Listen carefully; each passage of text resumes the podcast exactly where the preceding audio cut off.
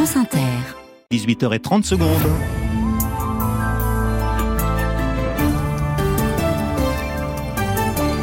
Manon Derdevé pour le journal. Bonsoir à toutes et à tous. Quatre morts dans une avalanche dans le Puy-de-Dôme. Un groupe de neuf skieurs emportés par une avalanche dans le massif du Sancy en début d'après-midi. Dès le début de ce journal, nous serons à Lille en direct du stade de Pierre Mauroy où la France vient de faire match nul face à l'Italie en tournoi des Six Nations. Le salon de l'agriculture transformé en arène politique dans les arènes auprès des agriculteurs aujourd'hui. Deux candidats aux élections européennes, Jordan Bardella et Raphaël Glucksmann, avec deux projets totalement France Inter. C'est ce qu'on appelle une contre-performance. La France concède le nul contre l'Italie. Score final 13 partout pour le troisième match du tournoi Destination sur la pelouse de Lille. Les Italiens ont manqué la pénalité de la victoire d'un cheveu. Fanny Lechevesserie, vous êtes sur place et vous avez suivi la rencontre pour France Inter. Eh oui, Paolo Garbidi, l'ancien joueur de Montpellier, futur euh, Toulonnais, qui s'en est pris euh, la tête entre les mains. Sa pénalité à la fin du temps réglementaire, eh bien, a heurté le montant droit du poteau, poteau sortant et résultat voilà l'Italie euh, qui va tout de même chercher un match nul historique 13 partout face à la France. Jamais dans l'histoire entre les deux nations il y avait eu euh, deux matchs nuls. La France qui restait et bien sûr 14 victoires d'affilée face aux Italiens. Les Italiens qui n'avaient plus battu les Français depuis 2013 ont presque réussi donc l'exploit et grosse inquiétude pour les Bleus. Certes ils ont joué à 14 contre 15 après le carton rouge dont a écopé euh, Jonathan Danti toute la seconde période, mais des Français qui ont été euh, eh bien inexistants quasiment en seconde période. Et ce match nul est logique entre les deux nations. La France a beaucoup de soucis à se faire et on a hâte d'entendre les prochains mots en conférence de presse du sélectionneur Fabien Galtier. Fanny Le Chevesserie en direct du stade Pierre-Mauroy de Lille pour France Inter. Un drame dans le Puy-de-Dôme en début d'après-midi. Une avalanche dans le massif du Sancy a fait quatre morts et trois blessés. Des skieurs partis faire du hors-piste, Faustine Calmel. Des skieurs euh, du coin, originaires du Cantal pour la plupart, accompagnés par un guide qui connaissait bien ce secteur du Val d'Enfer dans la station du Mont d'Or. Le risque avalanche avait été remonté au niveau 3 dans ce massif du Sancy après d'importantes chutes de neige, 60 cm tombées ces derniers jours et du vent, beaucoup de vent aujourd'hui encore qui n'a pas permis à cette neige de se stabiliser. Les gendarmes du peloton de haute montagne ont, selon les premiers éléments, été alertés par des appels de pisteurs via des talkie-walkie. Le groupe neuf personnes en tout évolué en hors-piste pour une sortie randonnée entre ski et alpinisme.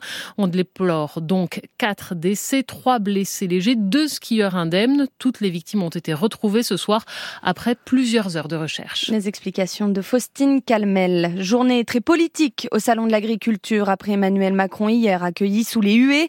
C'est Jordan Bardella, tête de liste du Rassemblement national pour les élections européennes, qui a passé toute la journée au salon. Il vient de partir et dans le même temps, Raphaël Glucksmann, à la tête de la liste Parti Socialiste Place Publique, lui aussi a déambulé au salon, avec donc aujourd'hui deux visions de l'Europe très éloignées. Pierre Pilet sur place pour France Inter. Il faut changer de logiciel au niveau européen, c'est ce qu'a déclaré plusieurs fois Jordan Bardella aujourd'hui. Le président du Rassemblement national cible Bruxelles et Emmanuel Macron. Je pense que si Emmanuel Macron est sincère dans sa défense du monde agricole, alors il doit mettre son veto et s'opposer à un deuxième mandat d'Ursula von der Leyen à la tête de la Commission européenne qui depuis maintenant 5 ans a prôné la décroissance agricole au travers de l'écologie punitive, du Green Deal et de la stratégie de la ferme à la fourchette qui a pour but la baisse des rendements agricoles et donc la décroissance pour nos agriculteurs. Jordan Bardella qui au passage qualifie Emmanuel Macron de schizophrène, le président du RN critiqué par Raphaël Glucksmann, la tête de liste PS Place Publique pour les européennes, et qui s'en prend aussi à la majorité concernant la politique agricole commune. Moi j'ai vu là tous ces euh, politiques qui ont voté pour cette politique agricole commune, que ce soit euh, les euh, gens du parti d'Emmanuel Macron, de la droite ou de l'extrême droite, s'ériger en grands défenseurs des petits agriculteurs qui galèrent. Eh bien la vérité, c'est qu'ils sont co-responsables, co-auteurs des subventions publiques qui ont accru les inégalités et qui ont laissé toute une partie de l'agriculture dans la misère. Raphaël Glucksmann qui promet de se battre, dit-il, pour une politique agricole commune qui permette une transition juste sur le continent européen. reportage de Pierre Pilet. C'est l'une des questions qui est sur toutes les lèvres dans ce salon de l'agriculture. Y aura-t-il assez d'agriculteurs dans 10 ans? Un sur deux doit partir à la retraite d'ici là. Alors les filières tentent tant bien que mal de faire venir les jeunes dans les exploitations et de créer des vocations Et hier, sur le ring principal du salon, a eu lieu une compétition pas banale. Des jeunes en formation se sont affrontés pour le concours du meilleur jeune berger. Steven Goyer était avec eux. Et tout commence par la manipulation d'une brebis avant de donner une note à son état corporel. La 70, 2,5. Pour Célie, l'épreuve s'est plutôt bien passée. Je suis contente de ce que j'ai fait. J'ai réussi à sortir euh, pas mal de connaissances qu'on m'avait apprises. À 19 ans, la jeune femme se projette déjà d'ici 5 à 10 ans. J'aimerais euh, soit reprendre une exploitation, soit la créer euh, de A à Z. Moi, je suis passionnée. C'est un élevage que j'adore. Donc même s'il y a des complications, enfin, ça me plaira toujours. Et démotivés comme elle, il en faudra d'ailleurs. La filière ovine recherche 10 000 nouveaux éleveurs dans les 10 prochaines années. Patrick Souris est le président d'Innovin, le programme chargé de dynamiser la filière. Plus de 50% des éleveurs ont plus de 50 ans. Il y a un beau challenge à relever. Il y aura aussi beaucoup de place et notamment pour des orcades familiaux, parce que dans les concurrents aujourd'hui, euh, bon nombre ne sont pas euh, fils ou filles euh, d'éleveurs. Avec des prix plutôt favorables et des capacités de formation renforcées ces dernières années, le responsable se dit optimiste pour la suite. On est quasiment à l'équilibre entre un départ pour une installation. Avec 500 arrivées pour 500 départs chaque année, un recrutement qu'il faudra pourtant réussir à doubler pour parvenir aux objectifs annoncés pour les 10 ans qui viennent. Reportage Steven Goyer. C'est une première depuis le début de l'invasion russe en Ukraine. Volodymyr Zelensky fait un bilan officiel des pertes dans son armée. Ce sont en tout, d'après lui, 31 000 militaires ukrainiens qui ont été tués dans la guerre avec la Russie. Le président ukrainien ajoute que des dizaines de milliers de civils ukrainiens ont également perdu la vie dans les territoires occupés. Le Premier ministre israélien défend une opération militaire à Rafah, au sud de la bande de Gaza, une, opération qui permettra, selon Benjamin Netanyahou, d'obtenir une victoire totale, des mots prononcés cet après-midi sur la chaîne de télévision américaine CBS.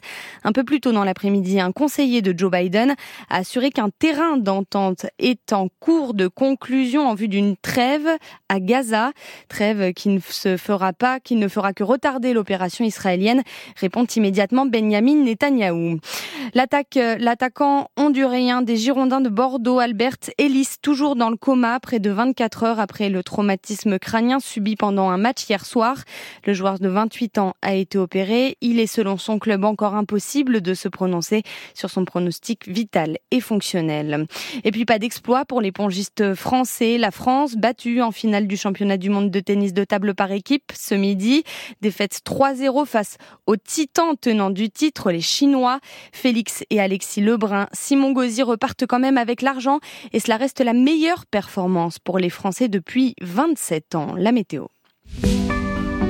La météo avec Vitacitral TR+, des laboratoires Acepta, gel réparateur pour les mains abîmées par le froid, les gels hydroalcooliques et les lavages fréquents, en pharmacie et parapharmacie.